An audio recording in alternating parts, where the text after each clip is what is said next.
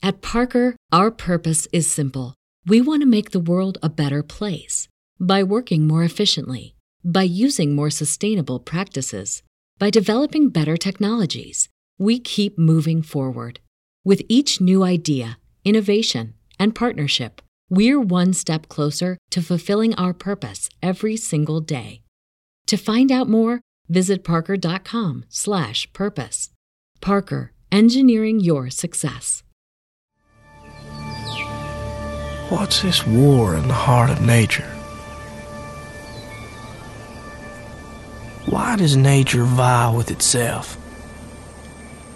The land contend with the sea.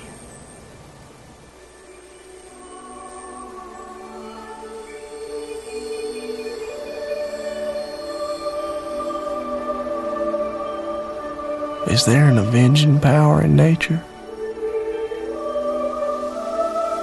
Not one power, but two?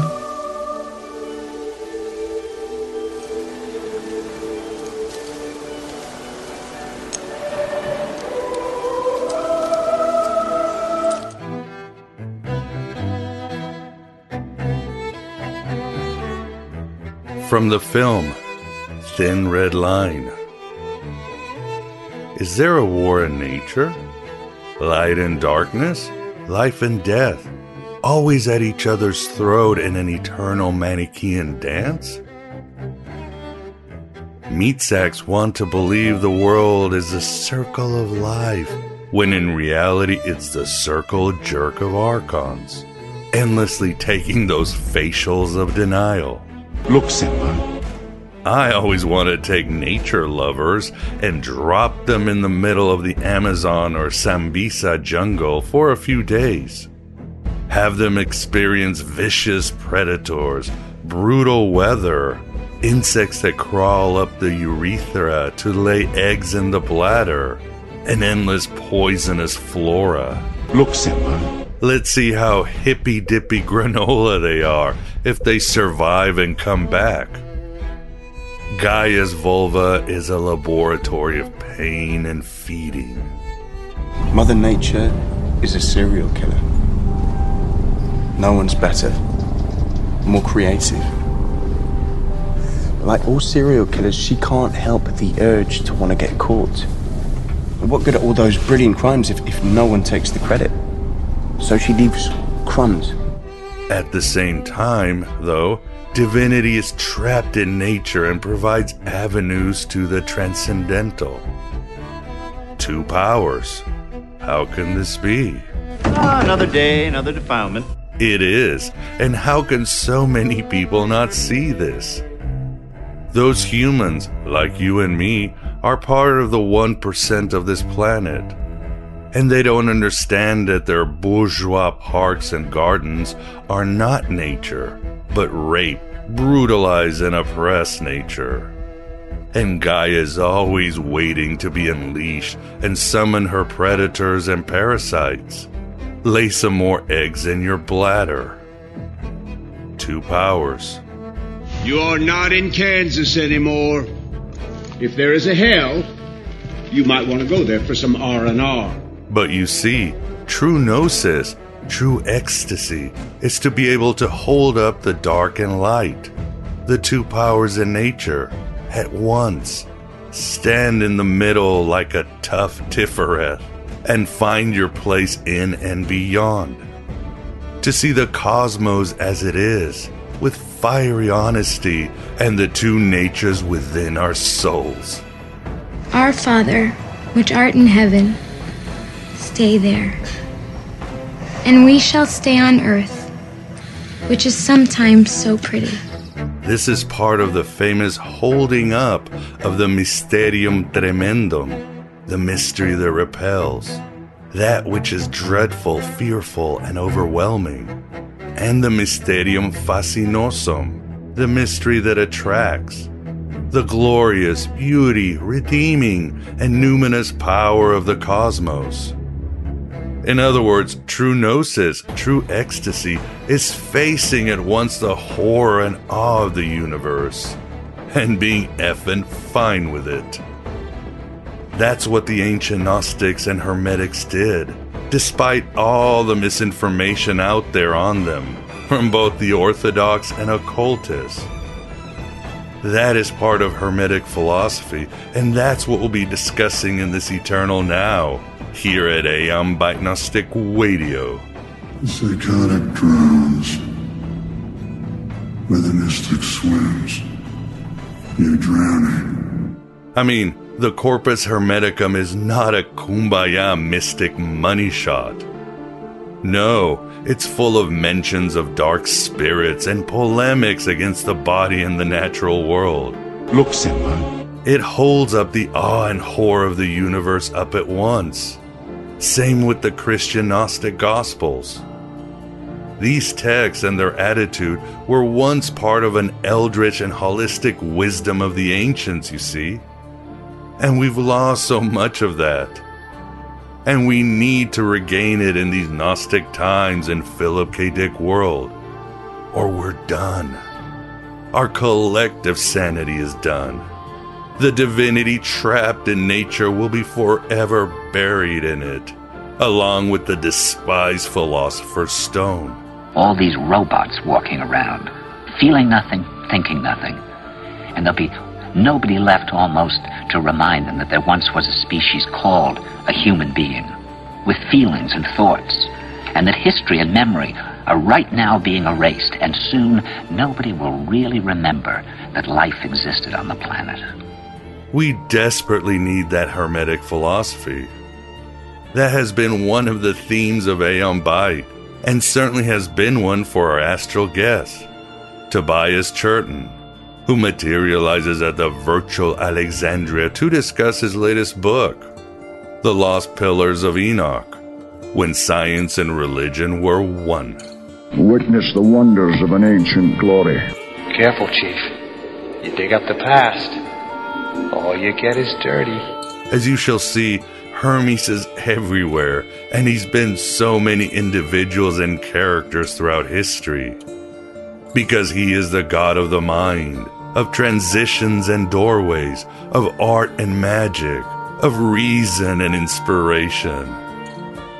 Tobias will proffer this and much more in another excellent discussion, as well as Hermes in his battle against the Archons and heaven itself. And yes, you'll get dope on the Nephilim and Enoch and Renaissance magicians and John Dee and William Blake and more where Hermes manifests to provide gnosis, that true ecstasy, that taking within your breast the horror and awe of the universe, and playing a trick or two on the demiurge and his butt slaves in the cosmic and material establishment. By the power of truth, I, while living, have conquered the universe. Personal motto? From Faust. That's about trying to cheat the devil, isn't it? I don't know if I, your host Miguel Connor, is a manifestation of Hermes, but I know you can be, as well as a manifestation of Sophia. That is within you. That is your birthright. That is your greatest victory. If the body shells the soul, and the soul is divine grind, then God is earth, God is us, God is all around.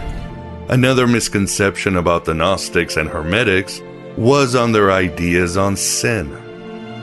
Let me explain. No, there is too much. Let me sum up. The word for sin in ancient Greek is hamartia, which basically means missing the mark, as in the context of an archer not hitting his target. It also meant in ancient times a character defect, like Oedipus being stubbornly ambitious or Hamlet being too broodingly speculative.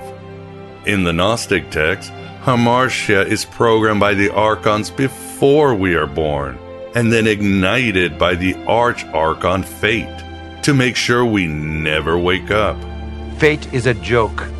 And as I once read on a wall in a truck stop bathroom in Barstow, the joke is in your hands. oh my god, I just got that. Only the transformative revelation of a messenger of light and ecstatic rituals could break our hamartia, or the understanding of our sacred duty written in our divine spark by the pleroma long before the cosmic cataclysm. To avoid sin in life, too, the Gnostics took a simple approach. As the Gospel of Thomas says, do not tell lies, and do not do what you hate, for all things are plain in the sight of heaven. For nothing hidden will not become manifest, and nothing covered will remain without being uncovered. I'm going to show you a world without sin. Simply put, be authentic, brutally honest with yourself, and know your specific destiny. Jung said we didn't come to this world to be good but to be whole. And as James True said about the Black Iron Prison, this is not a battle of good versus evil. This is a battle of you against the lack of you. I know who I am. After all these years, there's a, there's a victory in that. Furthermore, the Gospel of Philip states Ignorance is the mother of all evil. This means that not seeing nature as it is, not seeing yourself as you really are and what you can be, is the worst blasphemy you can commit and brings more evil and suffering into the world. Lastly, consider the words of Joseph Campbell. He said, One problem with Yahweh, as they used to say in the old Christian Gnostic texts, is that he forgot he was a metaphor. He thought he was a fact. And when he said, I am God, a voice was heard to say, You are mistaken, Samael. Samael means blind God, blind to the infinite light of which he is a local historical manifestation. This is known as the blasphemy of Jehovah, that he thought he was God. You cannot play God, then wash your hands of the things that you've created. Sooner or later, the day comes when you can't hide from the things that you've done anymore. Don't be like Yaldi Baldi. Don't forget where you came from. Don't forget you are a metaphor for something greater, as is nature and society. You are an ongoing story with purpose, just part of the many Hermeses out there integrating the horror and awe of the universe. And as a trickster being like Hermes and Sophia, don't take yourself too seriously, unless something hatches eggs in your bladder. Led us to our interview with Tobias Churton.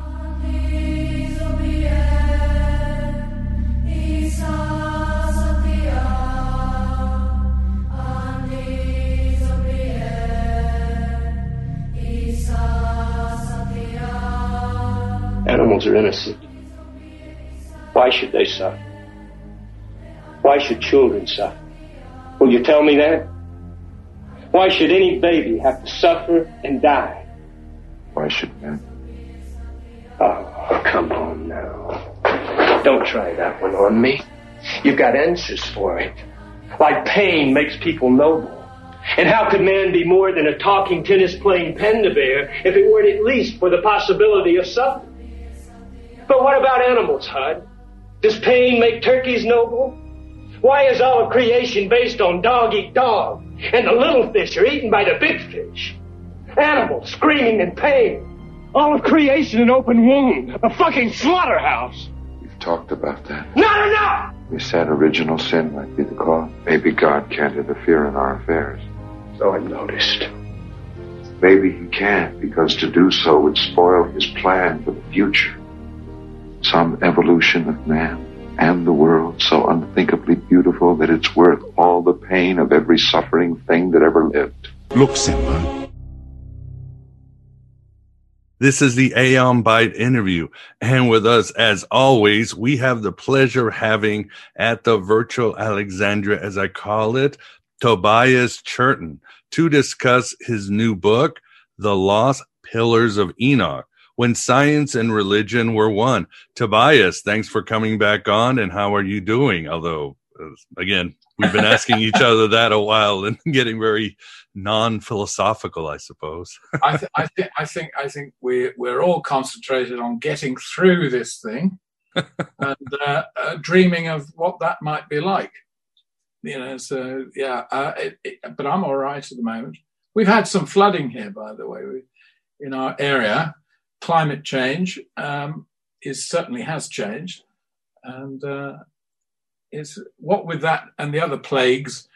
It, the Lost Pillars of Enoch does sound like an appropriate book because these were supposedly erected as a, a way of memorizing the culture that existed before the Great Flood, which wiped out, according to the myth of Noah, everything but Noah and his uh, his beast. So we do live in these um, these seem to be very sharply apocalyptic times. How much of that is you can attribute to media, um, cinema, films, Armageddon, consciousness, endless apocalyptic, and how much is any truth in it is is something we can debate. Oh, most certainly. Most certainly. These are interesting times. I don't know if I ever want to go back to any sort of old normal. I'd like to see what's on the other side and hopefully it's something better or at least more interesting. Well, there's no doubt that crises do bring out um, remarkable innovation qualities and realization. And very often it's not until a person's on their knees that they face up to who they are. That is true. We must be tested. And with us, we also are delighted to having Vance the Moondog. Vance, how you doing? Great, Miguel. And I'm looking forward to an interview with the illustrious Tobias Churton. Tobias, you mentioned flooding. It is, uh, as you talk about in your book, which, as you mentioned, deals with antediluvian times, the, this lost knowledge. But uh, you yourself had a flood early in 2020, right? Your house got flooded right before the other things happened. Yes. So, and that was um, uh, awfully remarkable because it was a very odd feeling. The night before it, it, happened at two o'clock in the morning. We had to, we were made homeless. Uh, and a terrible storm going on. And but before it had happened, before we went to bed, I remember saying to, to my wife that I felt a very dark thing coming, and it felt like a sort of judgment of God. And very odd. And and that was before the COVID thing had really hit. That was a few weeks before it had become a critical issue. I was in February last year. So yes, it's been certainly um, normally people dream of an apocalypse. We've had we've had a sort of taste of it, haven't we? I, I certainly felt I had. I, it, it, woke me up in quite a lot of different ways, and then to write the book uh, in the in the aftermath of that. Uh, oh, I don't think no, no. It was it was more a question not writing the book. It was a question of editing the book afterwards. It did seem uh, it did seem poignant, to say the least, very poignant and and, and critical. And uh, it brought it home for sure. It took it out of the mythic realm and into your personal, emotional, private vulnerability. So the book ended up being almost a testimony. Um, and what what it's saying uh, is, seems to me be something that's possibly unfolding. As Gershom Scholem called the Kabbalah the revenge of the myth on its detractor. So there was some revenge of this myth. and how did uh, you decide to uh, write this book? That's a very good question in itself because I can't remember what got me into it. Uh, it that's a very good. I really, you know, I can't remember what what led led to it. Normally one book sort of leads to another um, in a strange way. You know, you, you uncover things in the process of writing one book you realize you could do a lot more with. With this book, The Lost Pillars of Enoch, uh, it, it seems, while I think it's a kind of summary of all my previous work in a way, I found a kind of image and a metaphor for the whole investigation into ancient knowledge and spiritual knowledge and its survival um, I'm, I can't remember what suddenly made me think Oh, yeah. There was some talk about doing a book about Hermetic philosophy um, specifically. And I knew that I wanted to talk about um, Enoch because, yeah, that was what really led. To, yeah, I remember now. It's um, I was contacted by Professor Boccaccini from the University of Michigan to, to would I contribute to a global scholarly seminar on the Book of Enoch, and I he wanted me to write about Freemasonry and the Book of Enoch, um, which I was willing to do, though I didn't particularly want to do it because I said, well, actually, there's very little contact that I can discern between Masonry and the Book of Enoch. Between Enoch as a figure, yes, but the Book of Enoch doesn't occur in any um, in any Masonic traditions uh, directly at all. I know some people think uh, the ancient and accepted rite and the Royal Arch of Enoch, as it's known in America, might have uh, had access to the Book of Enoch, but I, it didn't need to have the the myth. The mythology was already there, and anyway, it's very late. The ancient and accepted rite. So I wrote I, I wrote a paper to deliver to the Florence, Italy, Florence seminar uh, year before last, and in writing that, I uncovered a great deal about Enoch, which amazed me really, and uh, then there is no direct link between the Book of Enoch and this idea of the pillars of Enoch. That grew up uh, fascinatingly within a period of two to two to seven hundred years. Um, the linking of the name Enoch to the pillars. Josephus writes about pillars erected by the sons of Seth. Um, we know about the Sethian strain or, or, or race uh, from the book of Genesis.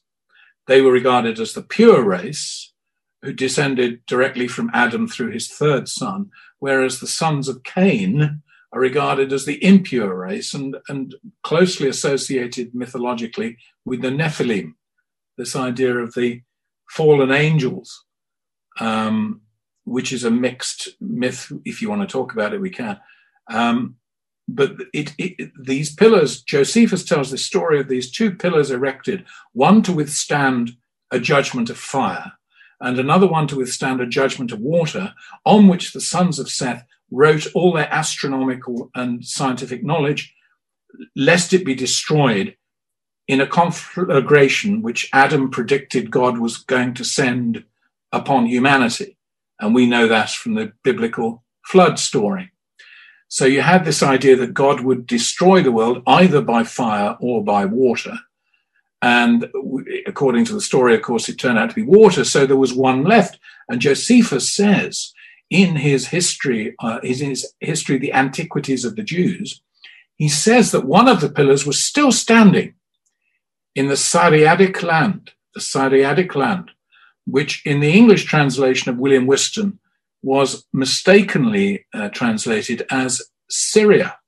Uh, that Syriatic meant was was a, was a, a, variant of Syria, and that led to speculation uh, very quickly that it was uh, various inscriptions in Lebanon or perhaps one in Turkey. Uh, but in fact, Siriadic is a, is a is a phrase which has interesting literary pedigree and refers quite specifically to the worshippers of Sirius, you know, the dog star. And the dog star, of course, was fundamental to the life of Egypt.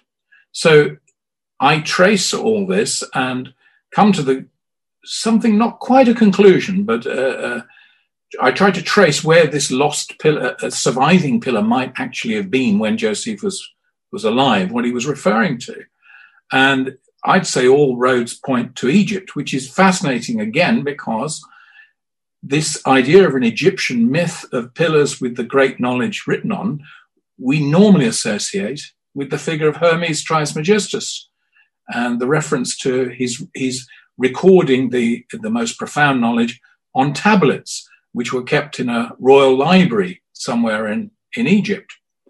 And that's the basis of a lot of myths in itself. So, what's interesting is you have a Jewish story, a Hebrew story, eventually the name Enoch becomes associated with these pillars. Uh, the first time we, we get a sense of that is, is in the 500s. Um, but it may have been long before.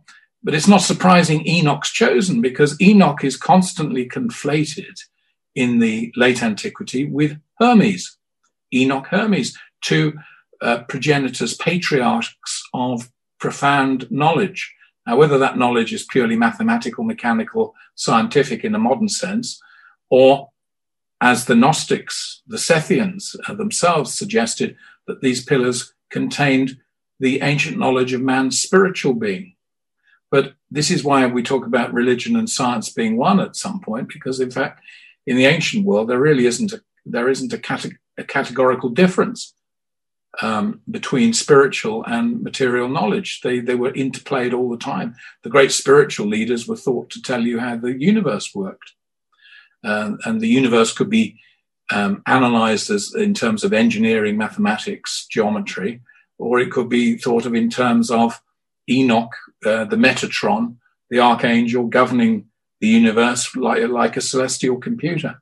So all these issues are raised up in this thing about the pillars of Enoch. Um, and it has this sense of destiny about it. These pillars are poised to stand against the destruction of all man's achievements. And that image carries through for 2,000 years. And uh, that fascinated me that the, it, it, creates the myth the, of the antediluvian knowledge that before the flood, man knew all that was worth knowing, as it were, the, the sons of Seth. And uh, that myth of antediluvian knowledge becomes a vital part of the rescue of, of Europe and the Western world from the Dark Ages. And the figure of Enoch then becomes important in, in all sorts of ways and eventually became important in Freemasonry. And uh, as did Hermes. And uh, they had been identified as the same by Roger Bacon in the 13th century, and that became a and in the Arabic world, and that became a tradition. So the book traces this whole impact of this story, this myth, this image of the pillars of wisdom uh, with the knowledge that was lost but can be regained. And I, there's a whole long um, treatment of Isaac Newton, who believed firmly that everything he was credited with discovering was in fact a rediscovery of what had been known in the pre-flood civilization which he imagined to have existed, and which, of course, theosophists today imagine. And uh, that is a, a, vital part of the esoteric Western tradition, is this idea that there was civilization before the Sumerians, before the Egyptians, um, in which uh, integrated. I mean, it's the whole Graham Hancock, Robert Bauval right. dream. So the book encompasses all of that and uh, and and and wraps it up. And I, as as is my wont, I present the facts as I've been able to uh, discover them, and uh, without overmuch speculation, but keep keeping to the keeping to the historical record. Yeah, you do uh, an incredible job uh, connecting Hermes and Enoch and how they manifest throughout history and how their spirit manifests throughout history. An important thing. So we want to sort of uh, touch on these and uh, back up a little bit. As you said, the Egyptians saw Hermes having his own flood story. Hermes thought his own flood story and pillars, but uh, even earlier than the Muslims. Uh, wasn't Zosimus the alchemist uh, an individual who connected Hermes and Enoch? Yeah, very, yes, he did. I don't know how. Um, yes, in the letters uh, that he wrote to Theosebia, a woman alchemist, holy woman by all accounts, saintly woman. Um, I've been doing quite a lot of work on Zosimus recently. Zosimus of Panopolis, the Egyptian alchemist uh, from present day Akhmim in Egypt. Still, by the way, a center of dyeing. Uh, dyeing, I don't mean living and dying, I mean dyeing uh, um, cloths. And, uh, okay. Well, I think I think I'm thinking of a book on Zosimus and the early alchemists because I think there's been a great misunderstanding what he's writing about in terms of gold which he says was knowledge. He quotes from the book of Enoch. He says this knowledge of dyeing and gold metals and turning metals gold colored was knowledge that was brought by the Nephilim, uh, the angels who fell from heaven, and that it was it was uh, dangerous knowledge, and that's why he writes to Theosebia that they, you know, the processes of alchemy must be kept strictly secret because this is knowledge that in the wrong hands could cause catastrophe because it comes from a dimension beyond the possibilities of most uninitiated human beings. And he's writing this in around 300 AD, about 300 AD. Three, uh, so that's about, you know, 260 plus years after the crucifixion. So it's the late, late Roman Empire. And um, uh, of course, he, he yes, he, he seems to recognize that Enoch is a form uh, a Hebrew form of Thoth, uh, Thoth Hermes. Uh, but he's, I don't think he's, I don't remember him being particularly explicit about that they are definitely the same person. But he, he's aware that there, there is a Jewish Hebrew myth of uh, this knowledge coming to mankind, and that it's also preserved in the writings, sacred writings of Hermes. So he's the first person to link an Enochian tradition, uh, or Enochic, as scholars prefer to call it, to distinguish it from John Dee's angelic language. Um, he's, he's, he's the first to make this explicit link between Enoch, Thoth, and the knowledge. And it's fascinating that that connection is made in the context of practical alchemy or practical and spiritual alchemy what was alchemy about? You know, what's it, what's right. it about? It's about it's about exercising knowledge which is fundamentally deceptive. Um, from one point of view, if you dye a product uh, and you make it a different color to its natural color, you are doing a cosmetic job. You are going beyond its natural state and imposing on it uh, an image which creates an impression. Take the famous purple dye of the Roman emperors. Somebody dressed in purple, and only the emperor, uh, an imperial power was associated with purple, could wear this dye. So, in terms of Genesis and the and the strict puritanical Jewish tradition, all of these interferences with the natural process, however glittering they may be, were associated with something we'd now call in the words like satanic from the Protestant tradition. So that's why Zosimus of Panopolis says that his alchemical secrets were brought to earth from a higher realm by mischievous angelic creatures. And uh, you have the same myth, or either I think, source of the Gnostic myth of the archons is based, I personally believe, on consideration of the book of Enoch story of the Watchers, the heavenly Watchers, who come to earth and mess things up. And I also believe, I'll go right out on a limb here, and I say my, my personal belief is that Jesus' anti demonic ministry of casting demons out is based on the same mythology that the world was infected by demonic powers from another dimension. And therefore, part of the cleanup and the end story of, of, of, of, of the prophetic history of the Hebrew people, who represent, in a way, humanity, uh, is this clearing up of the watchers. So, with all of that going on, it's very interesting. Some people think Zosimus was was a Christian, and it would make sense that he had, you know, this knowledge that he has of the Book of Enoch, um, which, as you know, of course, was a canonical book in the Ethiopic Church, which was meant to be the first kingdom ever to become Christian, uh, but fell out of favor very quickly with both Jewish authorities and Christian authorities because they couldn't find this this story uh, clearly enough in the book of Genesis to justify that the book of Enoch should be believed. And um, even though the Epistle of Judas, or as it's commonly known, Jude, in the New Testament refers directly to the book of Enoch. Exactly, yeah. Fascinating stuff. I mean, really, I mean, you don't learn this stuff at Sunday school, do you? no.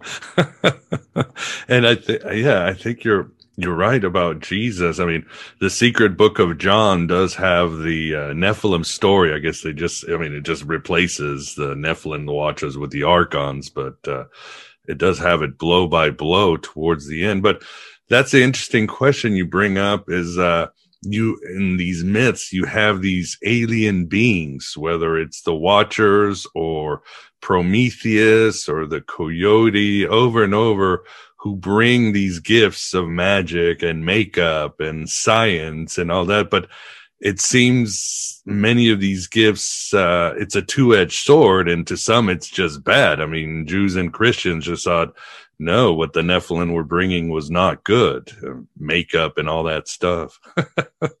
yeah. And doesn't it tie in strangely to the experience of the Aztecs uh, dealing with Cortez? Yeah, oh, yeah. Yeah. Quetzalcoatl brought uh, gifts to humanity or teachings.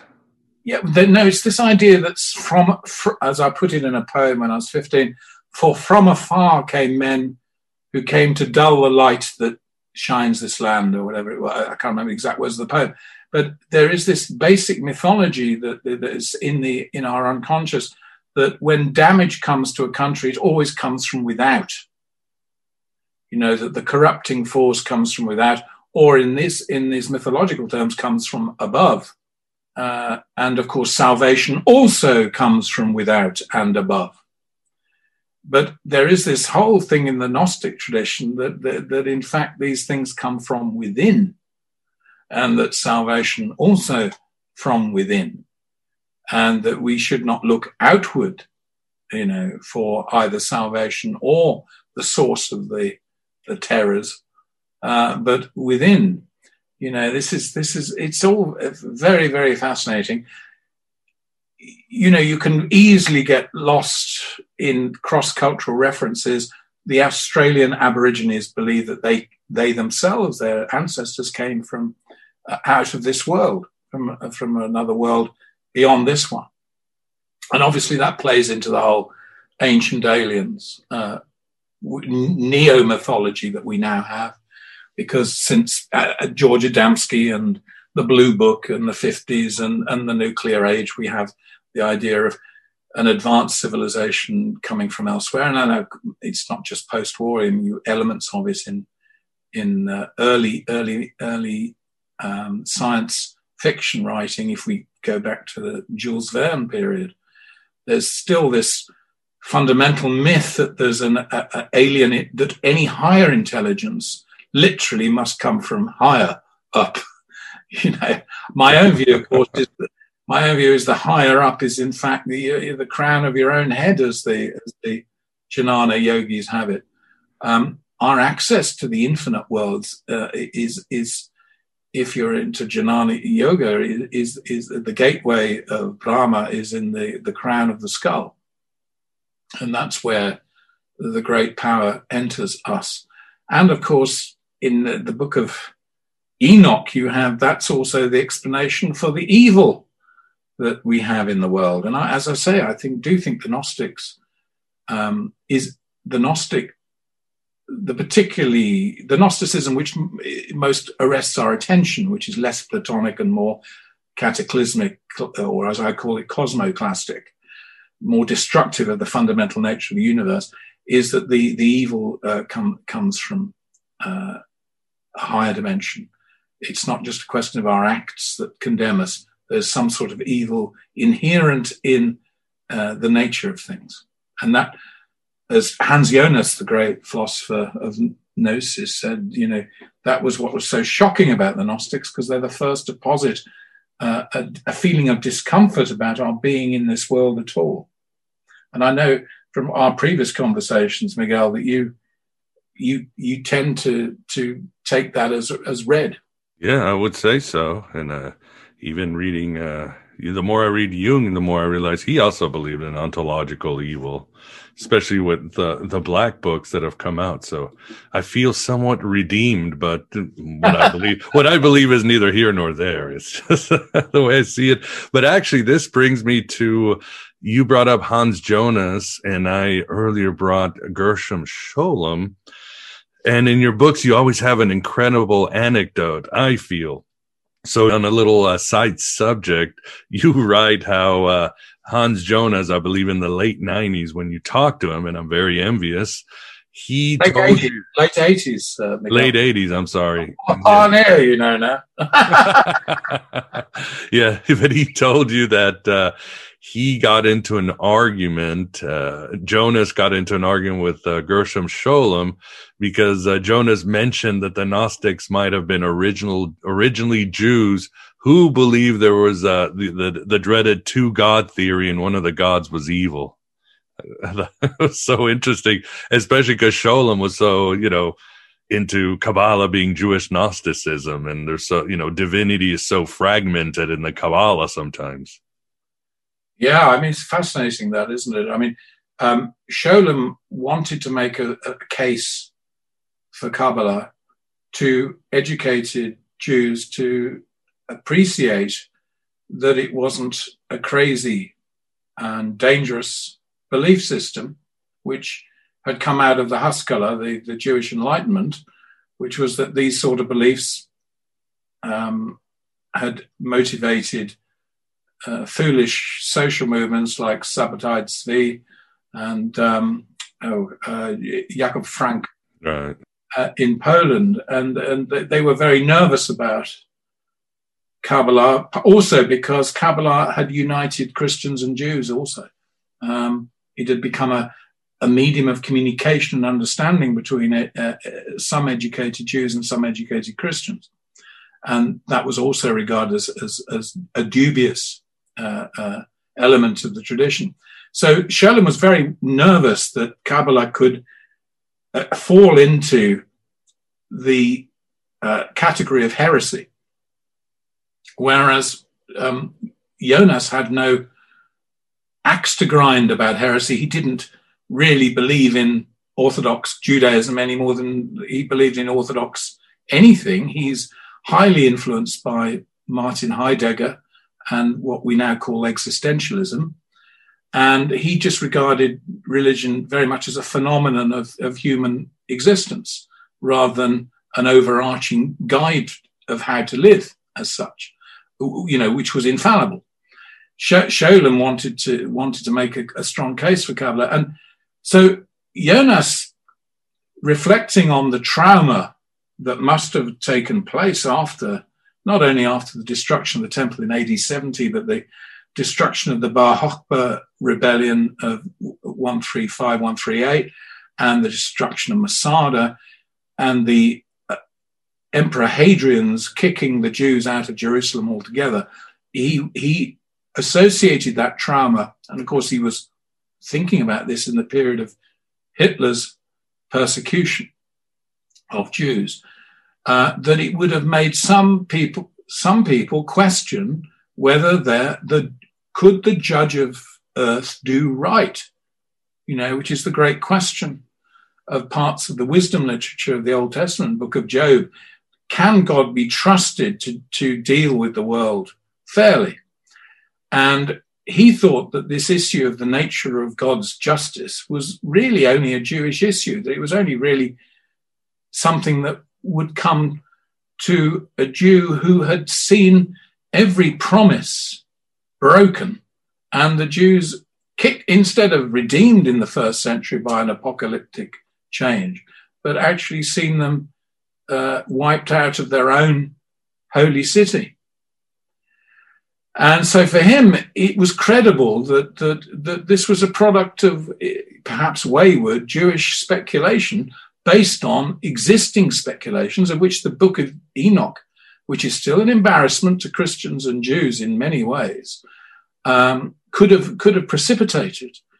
You know, but in fact, if you follow it, you realize that all this is was was built into the logic of apocalyptic in the first place. From the moment Jewish writers started presuming to predict how the world would end and how God's justice might be enacted finally. From that moment, you open up not only a can of worms, but as it were, a can of angels.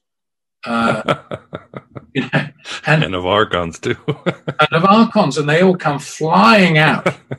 You know, and and you can easily make a case that Jesus' ministry is part of this movement, not not above it, not below it, not a sideline, but very much part of it. It's you know, in Jesus' report, my kingdom is not of this world in, in, the Gospel of John, my kingdom is not of this world, or the prince of this world, this whole phrase of the idea that the world is governed by an evil power. And that ultimately it is only by the defeat of the evil power itself can the world be redeemed. You know, this, this sets the stage of the religious mania of the last 2,000 years, uh, which is totally unresolved.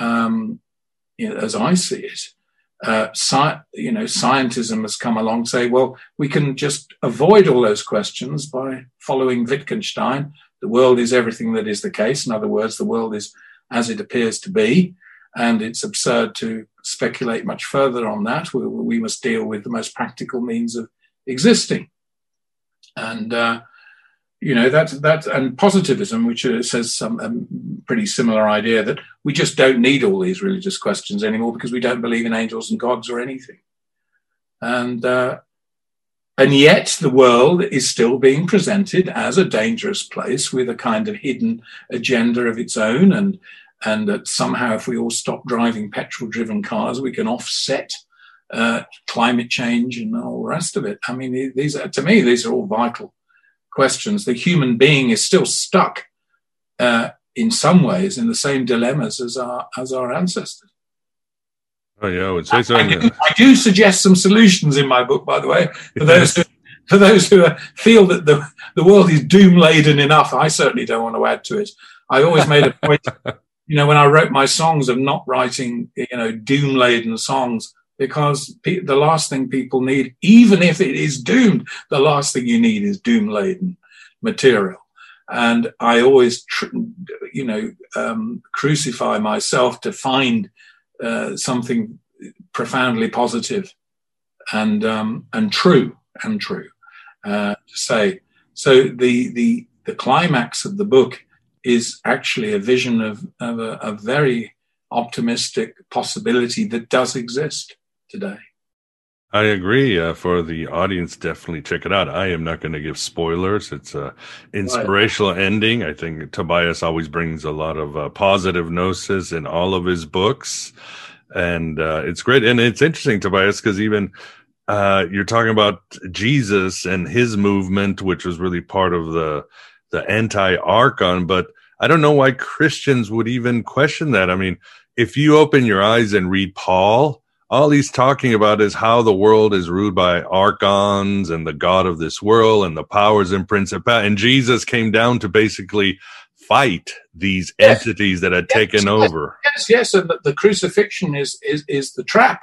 You know, he uses the word exactly. The, the wood, the wood of the cross becomes. I mean, you're thinking like a bit like a mousetrap.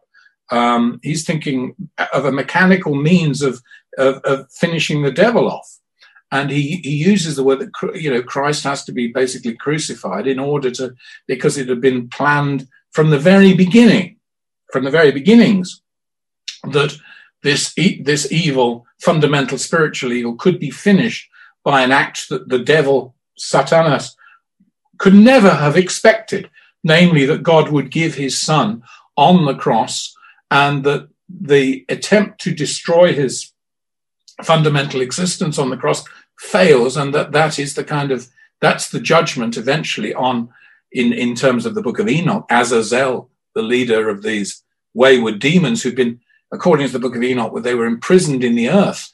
And that's another interesting idea, the Hebrew idea of the first, or Jewish idea of the first century, that the gods of other countries were in fact these rebel angels that they other countries worship. They couldn't see um, the transcendent deity of Yahweh. So they, they in fact had, were worshipping demons. And that was the Jewish and Josephus's view of Egypt, of course, that all the, all the great Egyptian gods, for all their knowledge, for all their fancy architecture, for all their hieroglyphics and their, priests and uh, for all their alchemy and all the rest of it, that they were still, as far as Jews were concerned, worshipping these what we would call, call the Nephilim, the fallen, the fallen ones, whoever they may originally, however what that word may originally have meant. And uh, yeah, I mean, you're absolutely right. I mean, Christianity is a Gnostic religion. Uh, if you if you really get it, and Paul knew that, but he said he wasn't something he could sell to the majority. He said, "I I give milk for the you know the children of the faith, and but the the real stuff is for those who've reached the gnosis or a, a knowledge." But he was also aware that there was a problem with the knowledge idea because told to the ordinary bod who hadn't really understood it, it becomes a kind of reason to, as he says, puff them up, and they think they know it all. That is true. yeah. You know, it's like you know, the same thing happened with communism, which appears to be an answer to human problems. Uh, when the, the average uh, uh, shallow mentality gets in contact with the Marxist explanation for social conflict, oh, it's all about you know uh, distribution of wealth and and the class struggle and all that, and they get this idea in their head, they immediately become fanatical. And the, the, the idea, instead of being a liberating or useful tool, becomes, you know, an iconoclastic thing. We must destroy the enemy. Same with all the religions. We have the, the world is full of these new zealots. Oh my God, we, we, we can't move for the damn people. You know, they have they know what's right and wrong about everything. They, you know, they could have worked, and if only they'd been there in the American Civil War, they could have stopped this and done that and everything else, and they know it all. And uh, uh, the Gnostic challenge is, of course, if you don't have spiritual knowledge, you only have merely a superficial smattering of understanding, then you're a dangerous person. And I think Paul recognized that, and he was in under no compunction to give the the highest level of the religion that he personally must have embraced uh, to his ordinary followers. Most of them they were only just out of prison anyway, and or out of whorehouses or out of the docks of Corinth. He, you know, his original largest original following were uneducated people, and he had to give them a sense of that this redemption meant that they were rede- redeemed from the horror of a, a meaningless death as a slave. And it's interesting too. Uh, I don't know if you've heard this, but John Lennon also said that the Gnostics were the true Christians. Well, that's the quote from it's in Skywriting by Word of Mouth, and exactly. I, I, I, quoted that in my Gnostics book back in '86. Mm-hmm. And uh, you know, I'm sorry that, that Yoko didn't make more of that because she was aware of it too. Uh, but I suppose she also is aware that if you trumpet these things to the masses, as it were, in the marketplace, they very soon become they they work back on you. I mean, John Lennon already had had the experience of saying a perfectly valid criticism of Western culture in '66, and then finding in Alabama they were burning Beatles records as result. We're more popular than Jesus. yeah, well, you know, and, and and he was right because Jesus was when was Jesus popular for goodness sake? Crucify him, crucify him was his first. That's true. you know, it was Hosanna, here comes the Son of David on one day, and a few days later it's crucify him, crucify him. You know, Jesus, no, the, the religion that Jesus taught is too difficult for most people, and they, they, they like the idea of the salvation, you know, that's okay, you know, fear of death, and okay. But in between, you know, I'll kind of, hey, Jesus, can we make a deal? You know, put, it's put over very well in the film All That Jazz in, in 1980, about 1980, was it, 79, 80? You know, is that can we can we negotiate? And the church, we've been negotiating our salvation for two thousand years. You know, we think God will let us off this or whatever it is. In other words, we're not really sure whether they're going to be saved or not, but you know, it's good insurance, and the alternative is worse and all that.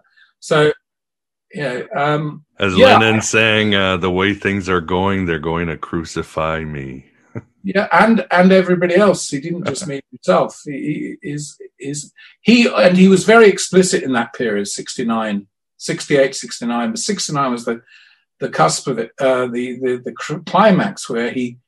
I mean, he obviously had gone through some sort of Gnostic experience in 68 because he told his friend Pete Shotton that he was Christ and he wanted it announced to the Apple staff. And uh, this was announced in a board meeting of the Apple management and I think it was Peter Brown. It may not have been Peter Brown, but he was pretty high. He said, that's a very important announcement, John. I think we all need to think about it very deep. yeah.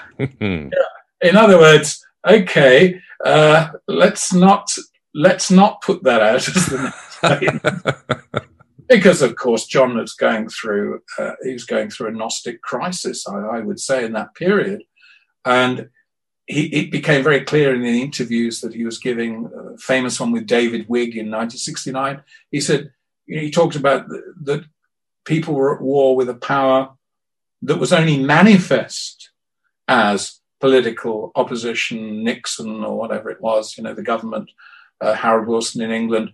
He said the, the power behind that is the issue.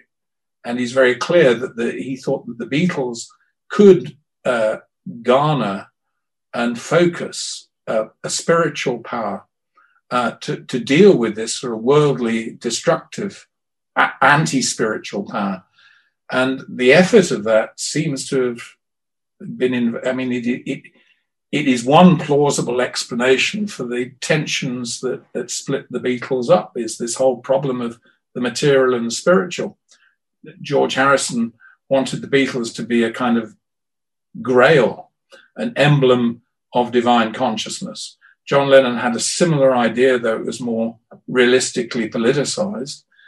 Paul wasn't so keen on that uh, interpretation of the Beatles, clearly. I mean, I'm being simplistic here, that we're talking about thoughts that they had and so on.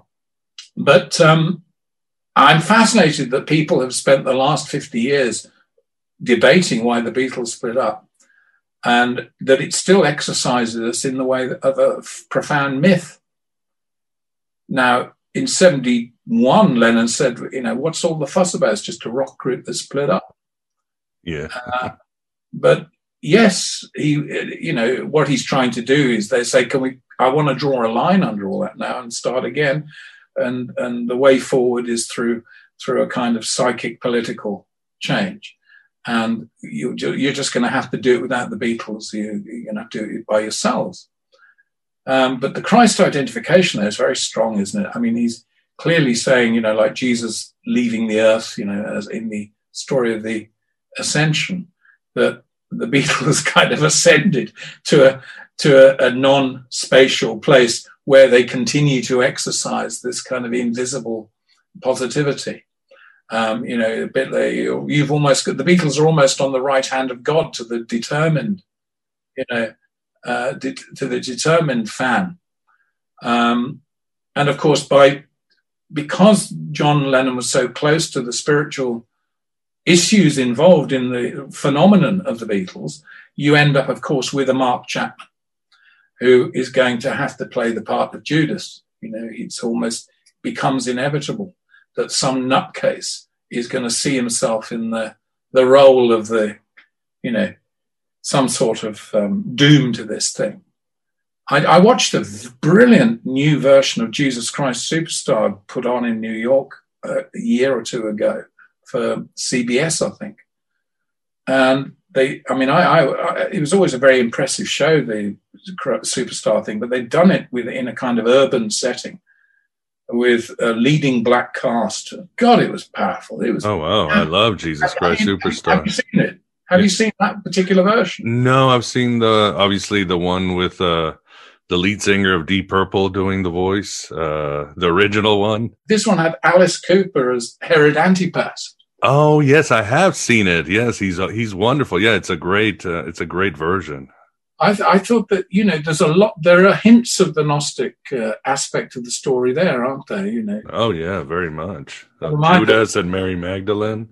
Well, you have to have this Judas character. You know. Mm-hmm. You know, I wrote a book on the Gospel of Judas.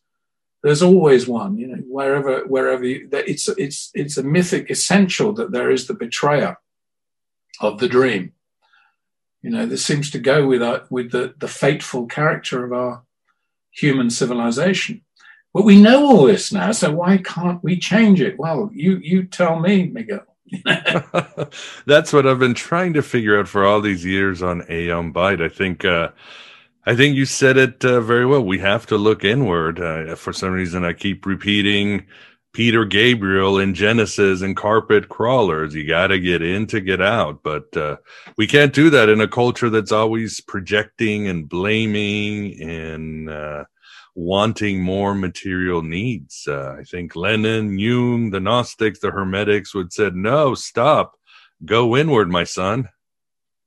Yes, go in to come out. Yeah, absolutely. And uh, the kingdom you, of God is within you. Simple as that. you can't. Um, these are spiritual realizations, and they don't come to everybody at the same time. Uh, they don't come to people automatically, and they cannot be taught directly.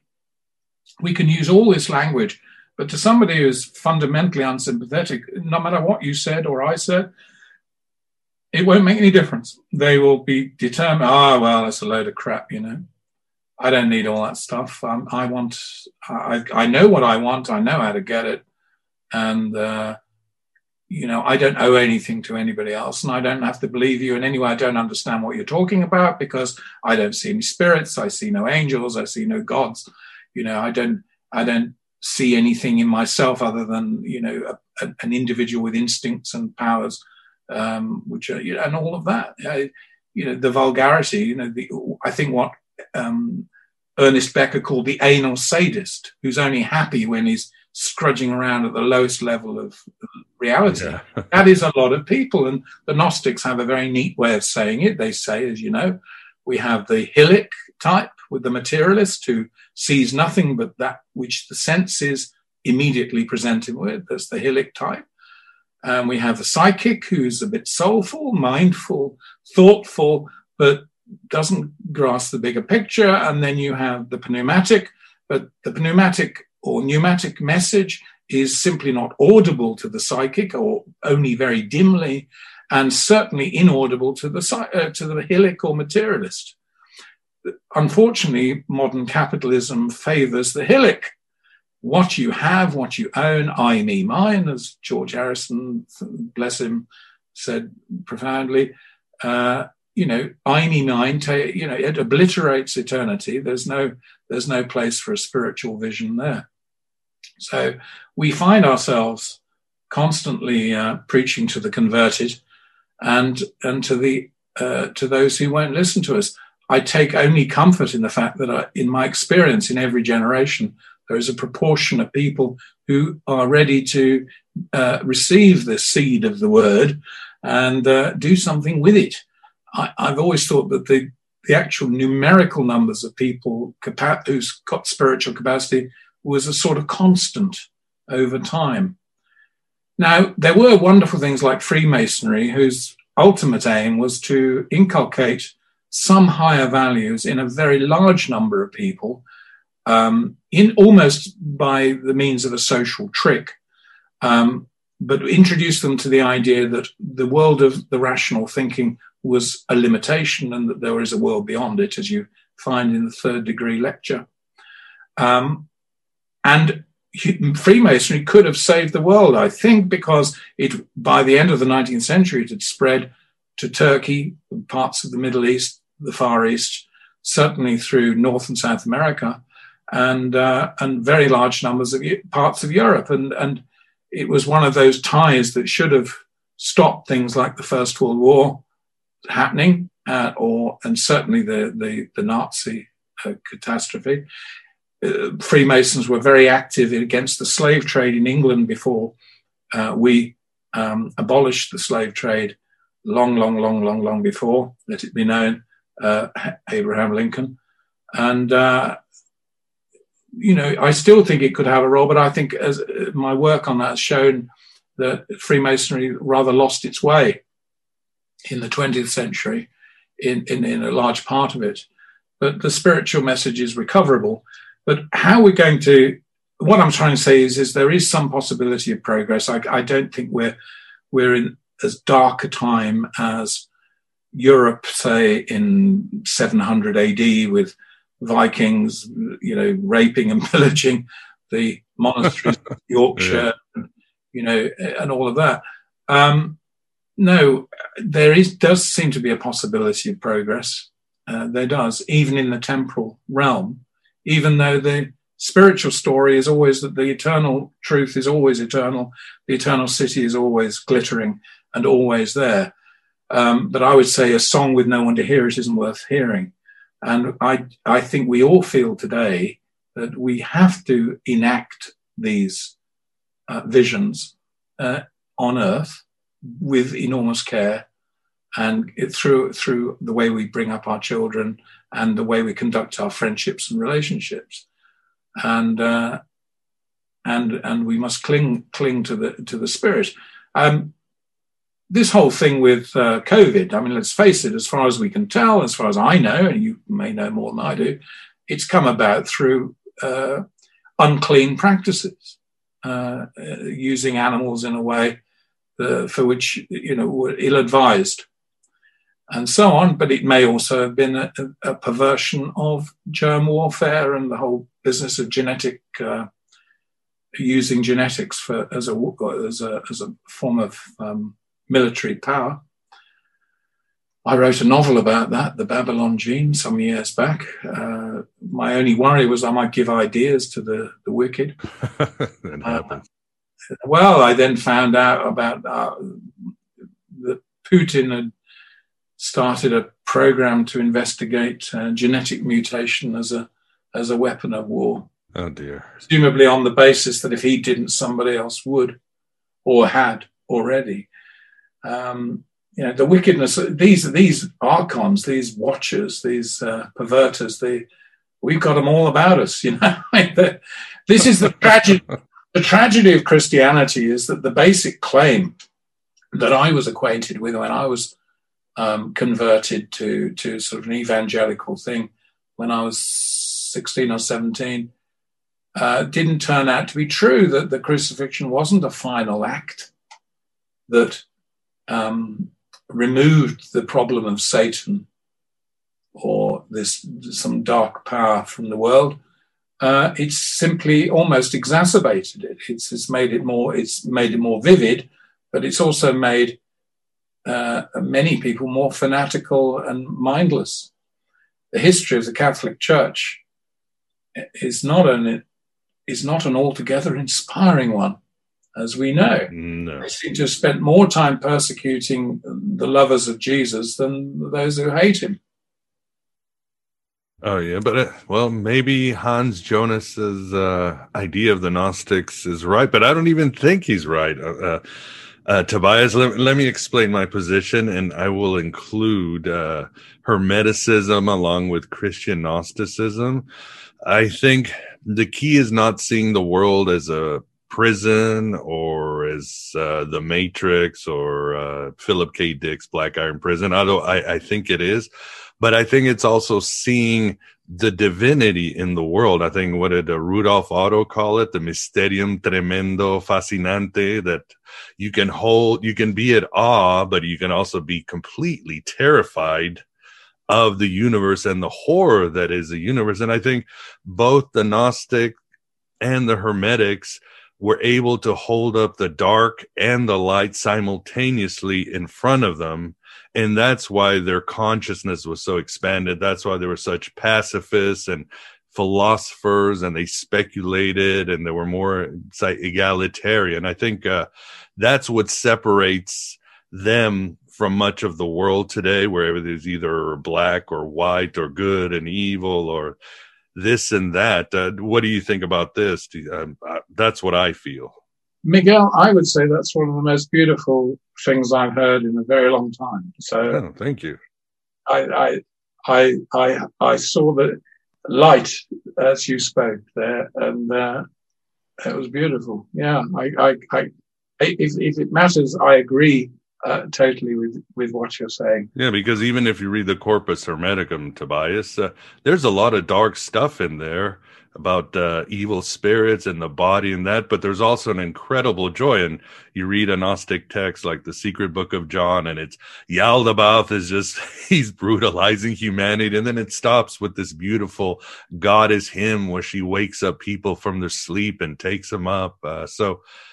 I think that people miss about these ancients. Uh, and kind of going back to your book, the mind was more integrated in antediluvian times, at least symbolically.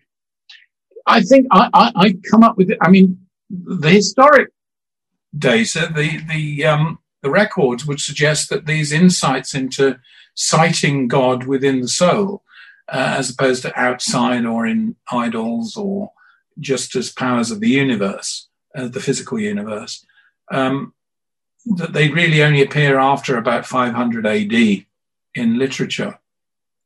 And these speculations on the importance of the individual, uh, they they seem very late. So one might think that there'd been an evolution of, of consciousness that was only starting then. But I, I wonder and think that um, human beings actually hadn't changed that much between 6000 BC and late Roman antiquity. Uh, there's no evidence that I'm aware of that people's brains or their spiritual nature was particularly changed. So I, I can't help feeling that what we were seeing was the nature of the society was enabling something that already existed or was latent in people to come out. And if it was latent in people in 500 BC in Greece, uh, parts of China, uh, the Middle East, uh, North Africa, uh, if it was latent then, I'd, it must have been latent considerably earlier. So this, the mythology of a perfected consciousness, i.e., there was no great division between the physical and the spiritual, there was no fundamental conflict in human human existence, as being the province of a previous uh, unknown civilization uh, would seem to make perfectly speculative good sense.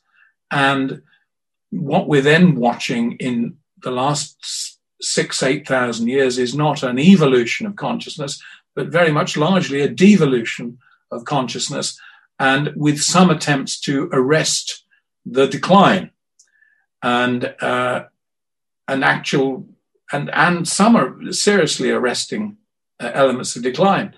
Where we have the problem in the we children of the 20th century, you and I, is that the that the last war was settled with an atomic bomb. Yeah. You know? In other words, the greatest inflict, infliction is that a word? Uh, the, the greatest perpetrating of, of human evil is perpetrated in the cause of the highest interest. And it, it, it to me, it's it's uh, it's as troubling as it was to Einstein and to um, Heisenberg uh, and Robert Oppenheimer. Oppenheimer um, that this power that is unleashed, uh, this scientific power to to uh, unleash almighty hell on Earth, is done by good people for good reasons, and this poses profound problems, I think, for our future uh, very profound. I'm not sure we've really, I'm not aware of any writer who's really got to grips with this.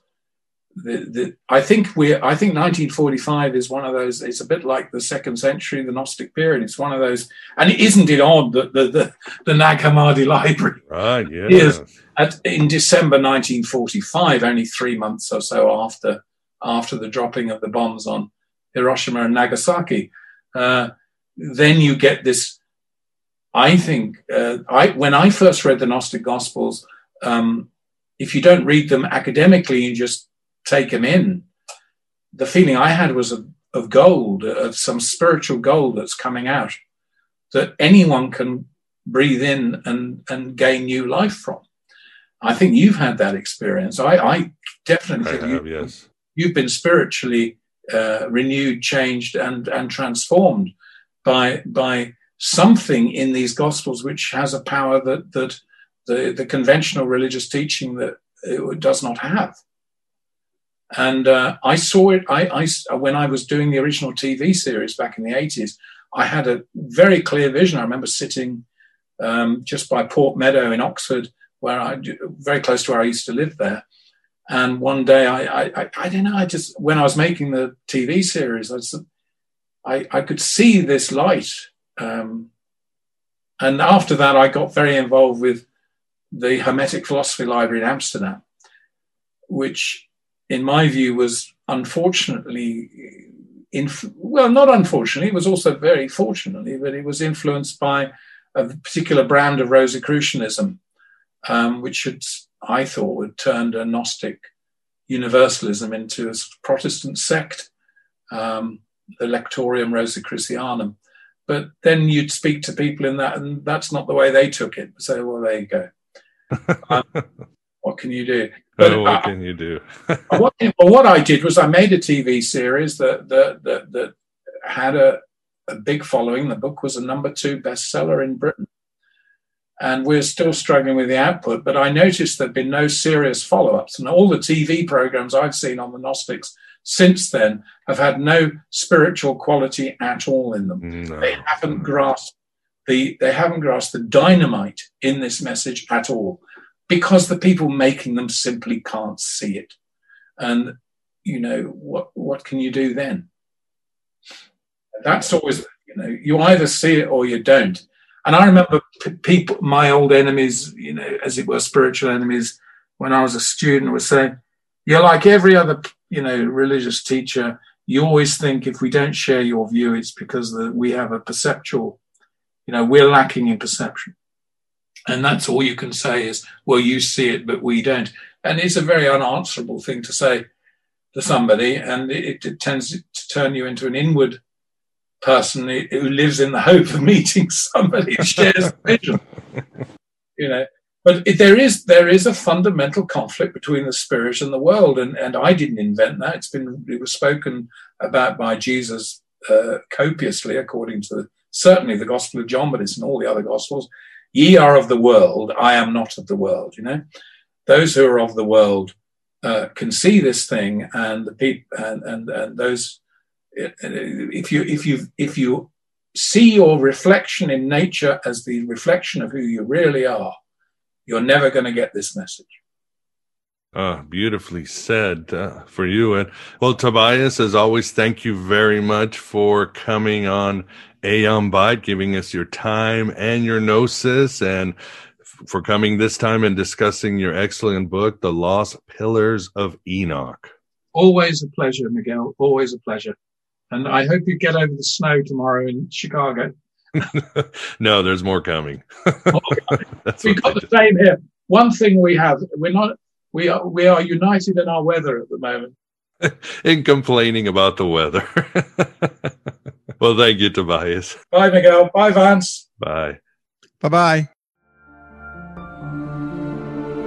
And there you have it, my beloved truth seekers. As always, Tobias delivers that high octane gnosis when he materializes at the virtual Alexandria. In our second part, Tobias will get deeper and deeper into Hermetic philosophy and the lost pillars of Enoch. We'll go into archaeological evidence of the lost pillars of Enoch and more. Then we'll move into Hermes in the Renaissance period and also the Enlightenment period, including dealing with Theosophy and the Gnosis of William Blake, and much more. We need Hermetic philosophy more than ever in this age of Hermes. I think you know that by now. So become an AB Prime member or patron at Patreon for the full pillar only $6.99 a lunar cycle, or whatever you want to pledge on Patreon. You won't find this Gnostic and Hermetic content or many of our guests anywhere in cyberspace or meat space. When you subscribe, it will cost you about a buck per episode, and that's a deal of many lifetimes. Membership includes full access to more than 14 years of quality interviews it includes an invitation to the Inner Sanctum of Gnosis Facebook group and the Discord channel, where many past guests hang out there, and I'm always there to answer your questions. Even support in the form of some shekels to PayPal or the USA mail really, really helps. Don't forget, I'm offering voiceover services if you need some audio for your projects. I also have the merch store and an Amazon wish list as I always need equipment in this universe of entropy. Finding Hermes is live, and so are our virtual Alexandria exclusive private meetings. That includes spiritual and mental exercises loyal to the ancient Gnostics. And a whole lot of stimulating conversation on many heretical topics and a Q&A. I've already given lessons on Gnostic chants, psychedelics, vowel magic, astral ascent, mystical Eucharist, and much more. If you want to understand and experience Gnosticism in its full impact and liberating secrets, become an official citizen of the virtual Alexandria. You can do so many wonders. I just know it. I just know it. Including fully leveraging Hermetic philosophy as it should be leveraged. Thanks for being here. Thanks for being yourself, your true self here in the desert of the real. Hello and goodbye, as always.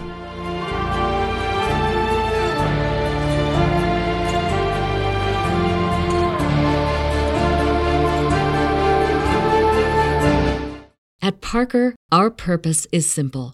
We want to make the world a better place by working more efficiently, by using more sustainable practices, by developing better technologies we keep moving forward. With each new idea, innovation, and partnership, we're one step closer to fulfilling our purpose every single day. To find out more, visit parker.com/purpose. Parker, engineering your success. Cashback is not available on gas in New Jersey and Wisconsin. Hey, good morning. You're heading the airport, right? Yep, thanks for checking. I like the car. How long have you been a rideshare driver? About three years now. I really enjoy it. Isn't it hard to make money these days with the price of gas being so high? Not for me. I use Upside, the free app that gives you cash back for every gallon of gas you buy. Wait a minute. Are you saying you actually get real money back when you get gas with the Upside app? Yep, I get real cash back every time I get gas. Does that actually add up to anything? I'll make around 200 to $300. Wow, that's serious extra cash. I'm downloading the Upside app now. Download the free Upside app now to earn real cash back every time you buy gas. Use promo code CAR for an extra 25 cents a gallon bonus on your first tank. You can cash out anytime right to your bank account, PayPal, or a gift card for Amazon and other brands. Just download the free Upside app and use promo code CAR for a 25 cents a gallon bonus on your first tank. That's code CAR.